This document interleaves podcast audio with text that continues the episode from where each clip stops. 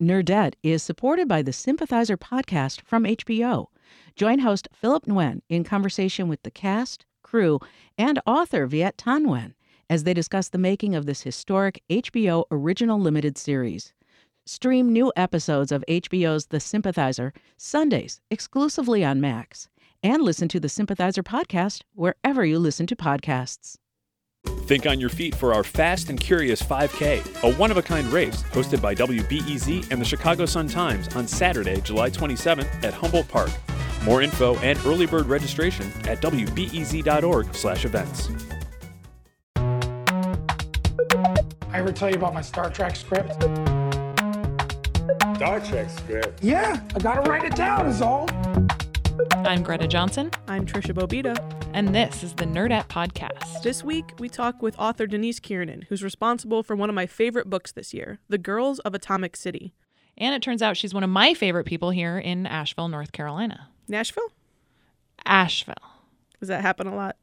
It happens all of the time. Well, not so much in Asheville, but yes, it did very much before I moved here.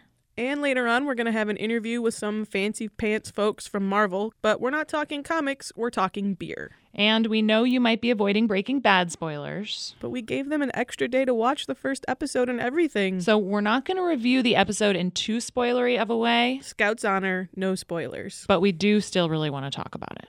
I figure there are no spoilers if we just review Badger's proposed Star Trek episode from the first episode of the last season of Breaking Bad. The Enterprise is five parsecs out of Rigel 12. Nothing's going on, neutral zone is quiet, the crew is bored, so they put on a pie eating contest.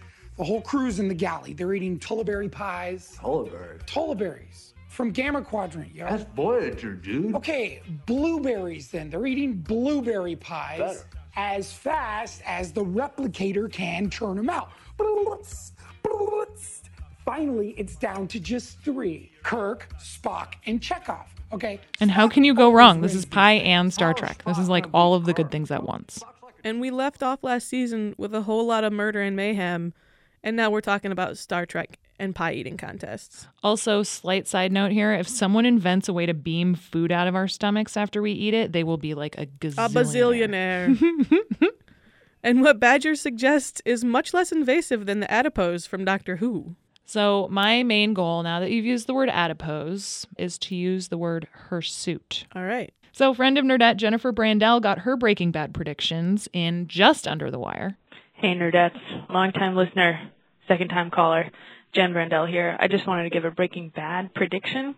I feel like Walt Jr. is ripe for some trouble. I think, you know, the whole family dysfunction, things breaking apart. I think he is going to become a user of blue ice.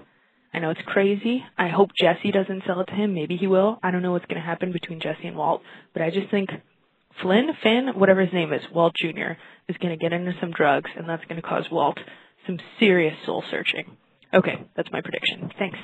Jen left us that message on our voicemail, and you can leave us messages anytime at 312 600 5638. Yay, voicemail! We really love them. I especially love the Google translations because they're always so wrong and so amazing. It's beautiful. We're going to have to do a whole segment on that. So, Greta, does Denise Kiernan think you're stalking her now? She honestly might because I see her everywhere. And I feel like we should give our listeners a little bit of backstory. Sure. So, we've been hoping to book Denise Kiernan on the podcast since I first saw her give an interview on The Daily Show where she talked about her new book, The Girls of Atomic City The Untold Story of the Women Who Helped Win World War II. We were contacting her people, hoping to get in touch with her. Turns out, where does Miss Denise Kiernan live? In Asheville, North Carolina. Nashville? Asheville. So, yeah, it was super funny to kind of happen across her. We met up for drinks. She's one of the most delightful people I have ever met. Super welcoming of me, too, in this new community, which is super sweet. I'm a little jealous, Greta, that you got to talk to Denise before I did. I know, Tricia, I'm really sorry.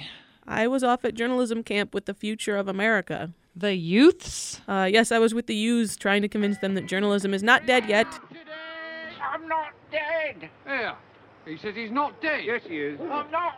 He isn't? Well, he will be soon. He's very ill. I'm getting better. No, you're not. You'll be stone dead in a moment. Oh, Right, only mostly dead. Yes, mostly dead. But mostly dead. He's slightly alive. but it sounds like you and Denise had a pretty good time.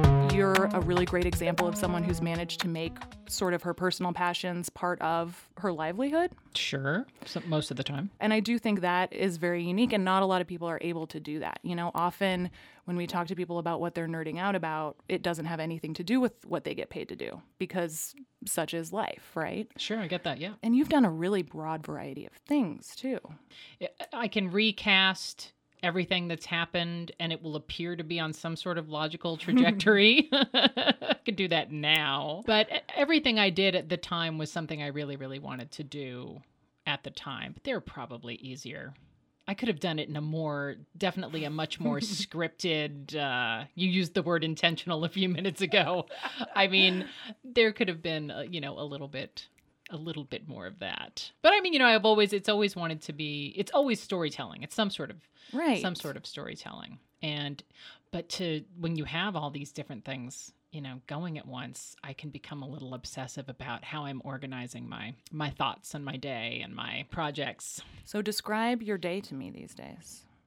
You know, these days it's kind of funky because I'm trying to get back into uh, a routine after getting back from the tour. You know, because Girls of Atomic City came out in the beginning of March, and there was an initial uh, few trips during March, and then I was back, and then I was on the road in the South, and then I was back, and then I was out west. So I was in and out for almost three months, and it just kind of turned everything a little bit upside down. And there are still media things to do with regard to the book, but it's time to shift back into getting into my groove. And there are a couple ideas that I'm grappling with, and I need to choose one. I always prefer to write in the morning if I can. If I am in at the beginning of a project or researching projects, which I am right now, it might be uh, taking notes on particular projects that I'm interested in or trying to decide between. It could be doing some reading, but there has to be some sort of free writing element in the morning. And ideally that's typing or is it actually with the pen and paper? Sometimes sometimes it's pen and paper journaling, but most most of the time it's typing on the computer. And I I'm not one of those people who kind of tracks their word count every day. I'm more, at least not right now. When if, if I get into a project with a deadline that has that needs a lot of words, then I become all of the words I can find. then I start to get a little more concerned about word count.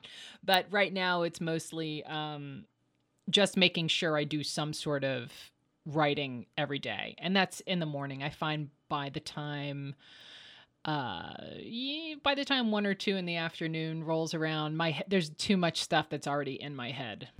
You've seen too many emails you've had too many conversations and you know it's a good time of day to maybe do a little research or catch up on emails or something like that. But serious serious writing i like to do in the morning.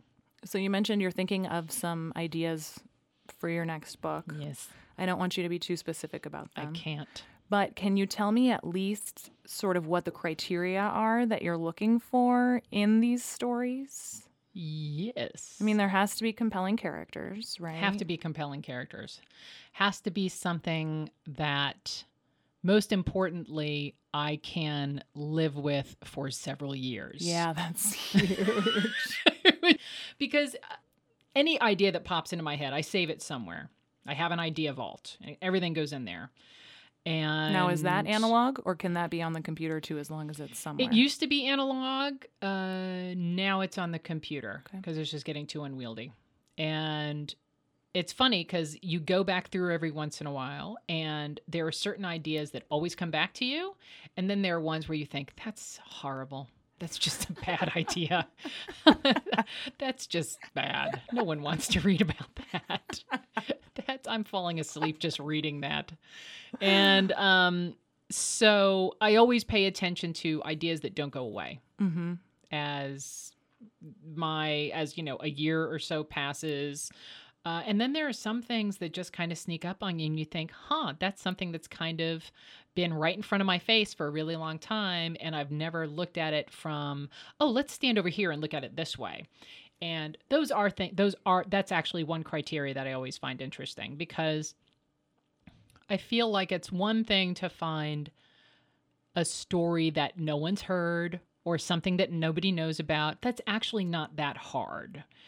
But something that nobody's heard about that they think, hmm, I feel like I should kind of know about that. Something Hmm. that's accessible enough or speaks to a common experience enough or a moment, you know, in in, in history that it sort of makes you go, yeah, no, I'm I'm still I'm still with you cuz I feel like I should know that. So not just oh, trivial, look over here, isn't this crazy? But oh, that says something about our culture, you know, our history, something. That's interesting too, because it's something that you still sort of have to build as you're crafting the narrative, right? I mean, it's it's it is inherent within the story, but it's also like you have to make it as apparent as possible, right? Oh yeah, and you're also, you know, with nonfiction. Uh, I'm, I'm speaking about nonfiction ideas right now. With nonfiction, you're you're limited by what you can get your hands on. You know, are people alive or are they dead? Did anyone do an oral history? You know, are there documents? Are the documents easy to get to, or is it, you know, in some family's attic somewhere? And that, you know, that of course dictates what you can and can't do as well, because the more stuff you can find, the more you can make it personal and because i like stories to be very personal and the more you can make it be about someone and you know ideally say oh i can sort of see what it might have been like to be that person but it's easier to convey that if you have i mean if you're really lucky you have letters you know or someone who knew them or an interview with them or something that you can build that up When do you feel like you can call it? Oh, it's usually when they wrestle something out of my cold dead hands. it's I will Because your deadline has approached, in other words. Yeah, they, it's turn it over. I mean, this is the beauty of deadlines, though. And for those of us who started out in journalism, it's fantastic to have somebody go, no, no, no, no, sorry, you're Time's done. up. No, I'm not done. No, you are done. You're done. Oh, yeah. And I do believe wholeheartedly in getting through a first draft as quickly as possible and trying not to edit while you write. And that's so hard. I was gonna say, to do. do? I'm so bad at that. I'm bad at it too, but you it's, you know, it's constant. It's conversations like this with other people who do it that, you know, you just sort of remind it just get through it, get through it. Give yourself permission to write a really really crappy first draft. And it will be. and then you get to go back through and revise it and see how crappy it was. But it makes it but you've got to get you've got to get to the end because that how you end a story for me that informs how you're going to edit the first chapter you've got to get through to the end To be honest, I wish more stories took the ending into consideration. you know, not to bring up Lost or anything. but that to me, you know, it's like if they had known what Let's was not get into fringe we'll never get out of here Exactly. It's not fair. It is this is why. Harry Potter was beautifully constructed as a story. she knew what was going to happen. It all led up to the thing. Well, what's really interesting, it's so true. If it's it's true though. I mean, I think it, it if you think of stories whether they're written or not in terms of destination and in terms of conflicts and resolutions, you know, how you get to that destination might change, you know, between your first draft and your second draft and your third draft. But knowing that you're going to the same place helps and that you want to s- stop by these certain rest areas on the way and see these certain sites on the way helps. So, is there some life zen that you've managed to accumulate as you've learned some of these writing lessons? is that a horrible question? you know what I'm saying, though? I mean, I do feel like there is a certain, you know, you can't control everything. Yes. You have to let what happens happen, you know. On my good days, absolutely. I could give I can give terrific advice to other people writing their books. You should have my you should have just skipped me and brought my husband in here. He'd be like, she's insane. she's nuts. Maybe we'll do the Ask her about going to the dark place. You know, it's but it's that's you know when you're in it, it's hard to be I'm not really a writers group person, but I do have one or two colleagues through the years that I can, you know, pick up the phone and go, "Oh my god, I'm losing it over here," you know. I bet that's huge. It is huge. Tell me about what you do to decompress. I love reading. I love movies. I I consume movies. Um I love reading very much. Who are some of your favorite? I am if Margaret Atwood's third book, I swear to God, the MaddAddam trilogy. Oh my God, I love that so much. And I finally, when I was on tour, actually, I saw um, an advanced, I saw an ARC, an advanced reader's copy in one of the bookstores. You did? Did you take it and I- run? I was not alone, so that didn't. I I would have thought about it. I can't steal because I'm one of those people convinced I'll get caught. Oh wow! And somebody will blog about me being like a thieving, weird really author, awful. and it'll just yeah. and the blog would be in the library. But I asked them. I was sh- and the blog would be. They're saving tweets now. They're doing all sorts of stuff. I would just be shamed on multiple levels, and um. But I did ask for it and was denied.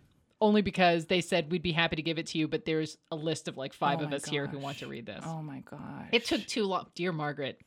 It took it took too long for that third book to come out. But I understand, you know, it has to, it takes what it takes. But I'm dying to read it. I'm oh, I'm dying to read it. So excited. I'm really excited because I'm going to be at the uh, the National Book Festival in Washington D.C. in September, and she's going to be there too. That's so I'm going to find her. cool. You must. Don't be afraid, Margaret. If you hear this, don't be afraid. I just want to take a picture. Cool. One of my Very, very favorite cool. books that was sort of short story ish was A Visit from the Goon Squad by Jennifer Egan. I read that. Sure. I loved that book.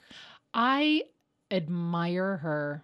I I thought that was one of the more uniquely presented books I had seen in a long time. And I read the PowerPoint presentation. Oh, the little flow charts in the middle. Oh my gosh, I loved that. Beautiful. Yeah, I liked that a lot. I read that back to back. Um, I read that back to back with uh, Junot Diaz, The Brief Wondrous Oh, Life yeah. of Oscar Wao.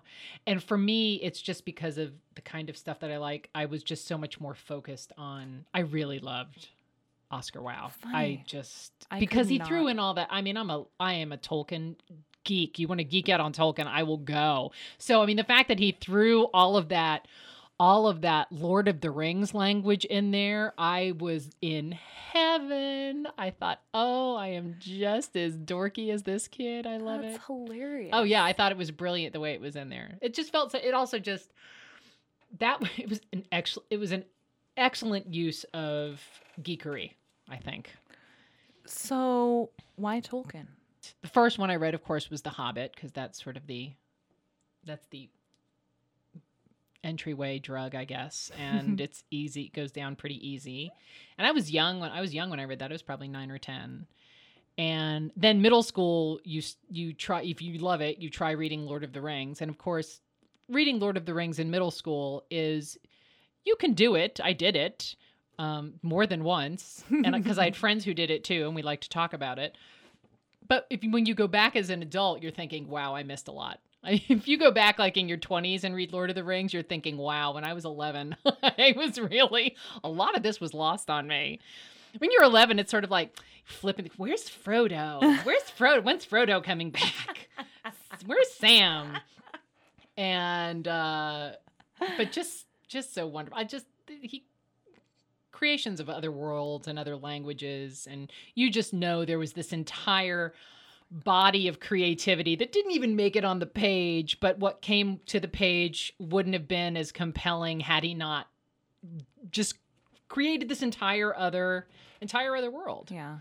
so I think it was an you know an impressionable age when I first was introduced to Tolkien, and that I had other close friends who were into Tolkien, and I just think it kind of stays with you in a way. When was the last time you read them? Oh my God. Has it been a while? Yeah, it's been a while. Yeah. And the thing is, there's so many that that's definitely on the list of things that, uh, list of things I would possibly reread. But don't you? Do you ever just sit around and get sad when you think about all the stuff you will never read? Yeah. Yeah. I get absolutely. it's oh, it's sad.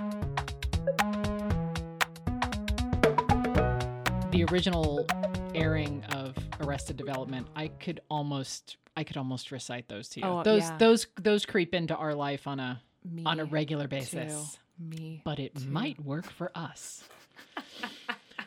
so quotable. Let the great experiment begin. Maybe we're having a family meeting. Oh yeah, you could just go and go and oh go. Oh my gosh, that's beautiful. We finish each other's sandwiches. Sandwiches. Yes. Yeah, that's hilarious. Actually, we Oh our God, I love that first podcast episode was about arrest. It was all about Arrested Development. Oh my god, And I god, I, didn't should have been really- on then. I didn't Oh. really realize how obsessed I was with Arrested Development until I started talking. When I it. can't sleep, yes, I put it on, and that sweet little ukulele just puts. I'm just doo doo doo doo doo doo doo doo doo. I'm just so happy. It's great. I actually turned Getaway into a ringtone You- and made all my friends customize so that whenever I call, that's what they hear. oh my god. Oh yes. Oh, nice. Thanks to Denise. We'll have her back on soon to talk more about her book. The Girls of Atomic City The Untold Story of the Women Who Helped Win World War II. Cocktails before homework? Not today, Greta. Today it's all about beer. Beer. So, one of my new favorite podcasts is Strange Brews from WBEZ here in Chicago. So, as a word nerd, I have to say I really love the name Strange Brews. And it's definitely apt for this crew. The beer nerds who host this podcast are Tim Akimoff, Andrew Gill, and Allison Cuddy. They were at Dark Lord Day earlier this year and stumbled across some slightly fancy folks from the Marvel Comics Company. Yeah, and they ended up getting a really good story that intertwines comics and beer. An origin story. My name's CB Cebulski, and I'm the talent scout for Marvel Comics. Uh, Matthew Wade, I'm a cover artist for Marvel and Valiant Comics. There's a big connection between comic books and beer, food, and there's a lot of creativity that goes on in different ways. And I love beer. The Three Floyds guys love comics. We established the fact that there's a, a connection between us because I was at C2E2 and I noticed they had comic book artists doing their uh, taps. And, and I was like, "Would you like to do a label?" And they're like, "We don't. We want to do more than just create a label. We love to create a beer with Marvel." So we came up with a beer, and it was supposed to be named the Marvel Zombie, but it was stops put on both sides because Three Floyd said, "Oh, we can't market liquor to kids," and Marvel said, "Oh no, we can't do the same thing." so it became Zombie Dust was the name that we created. But if you look on the label of the Zombie Dust, there's an ode to Spider-Man, Captain America, Hulk, and Thor. I And think, yourself. and myself. Yeah, and my name's written in the, in the label as well. And that was the first ever collaboration between comics and beer. You guys aren't brewers, or do you homebrew maybe? Okay. So when you're coming to Three Floyds and you're going to collaborate and create a beer, what do you do? Like, what do you just give them a list of things you like in beer, or It, it depends though, because uh, originally I was like, I'm a, I'm a lighter guy. I'm not a, a, a stout or a porter guy. I'm like saison. I like like lighter beers, you know, more pilsners and stuff. So they, you know, were just very accommodating with what we wanted or what I wanted in a, in a way. What I thought that the comic fans would be easier to drink because comic fans aren't big drinkers. I hate the stereotype, but you know, They're not. No. They're really not. No. It, it's we're getting a little bit older and everything. We know what we like, and we have the money for what we like now. So instead of buying a Miller Lite or something, we rather go for a good microbrew. To, and actually, a lot of people are starting to pair comics with the beers that they drink. Yeah, and, and, and it used to be that we used to collect comics. We'd save all our money and go to Comic Cons and like want to spend money on comics or the variants. And now it's like, okay, we make a little more money, so we buy our comics and and then uh, now we have a little extra money. So, all right, we want we want a better beer. We're more mature, just like our comics taste has improved. We're not reading so much of the, the standard. You know, We're not reading Adventure Time. Yeah, exactly. we're, we're going out and we're expanding our horizons. So, which is happening with a lot of fans. Yeah. Do you have a comic beer pairing that you like? My dad is taking the Zombie Dust, which is funny because after Zombie Dust went wide, uh, Barnaby sent me a case to my house, like thank you for you know doing it. I gave all the, I gave to everybody at Marvel. We we we hooked everybody up with beers. And then I had one beer left, and my dad stole it and drank it. He's like, I like this zombie stuff. And my dad likes The Walking Dead too. So he's like, this is the perfect pairing. I sit in the house and I drink Walking Dead and I drink zombie dust. And I was like, all right, that is the perfect pairing. There's definitely no one better to nerd out with about beer than the folks over at Strange Brews. Check them out on iTunes or online at wbez.org slash strange brews. Time now for homework. Okay, my homework for you all this week is to read Let It Blurt, The Life and Times of Lester Bangs, America's Greatest Rock Critic by Jim DeRogatis. I am not too cool to admit that my first introduction to Lester Bangs was watching Philip Seymour Hoffman play a version of him in the movie Almost Famous. Love Philip Seymour Hoffman in this role. God, it's gonna get ugly, man. They're gonna buy you drinks. You're gonna meet girls. They're gonna try to fly you places for free, offer you drugs. And I know it sounds great, but these people are not your friends. You know, these are people who want you to write sanctimonious stories about the genius of rock stars, and they will ruin rock and roll and strangle everything we love about it. And know, that 'cause they're movie came out in buy you stuff 2000, and I got pretty into Lester Bangs' writing when I was in high school. So you're one of the kids who went through the like super nerdy rock phase. Oh, yeah. Was this followed by the Kerouac phase? I think there was an overlap, a Venn diagram of sorts. Yes, guilty. Only you would use the term Venn diagram when it comes to rock and roll and Jack Kerouac. There's a clear overlap. so, when Jim DeRogatis, friend of Nerdette and co host of Sound Opinions, wrote this biography of Lester Bangs back in 2008, I gobbled it up.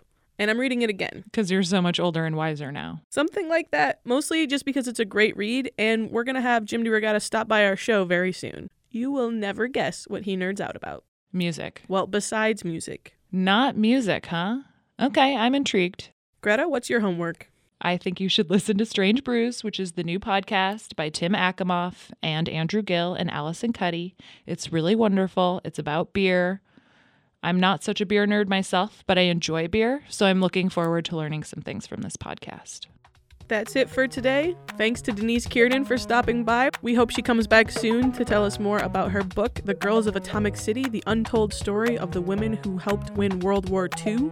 Yes, and thanks to our beer nerd buddies for hooking us up with that sound from the Marvel Comics folks. Listen to us on iTunes, Stitcher, or SoundCloud. Throw us some stars if you're feeling haphazard or hirsute. You did it. Doesn't even make any sense. BJ Leiderman did not compose our theme, but Greta, have you seen him since last week? No, I haven't, but I keep looking around. I'll find him. Look for the tie dye poncho. I'm on it. You're listening to Poddington Bear. Do your homework.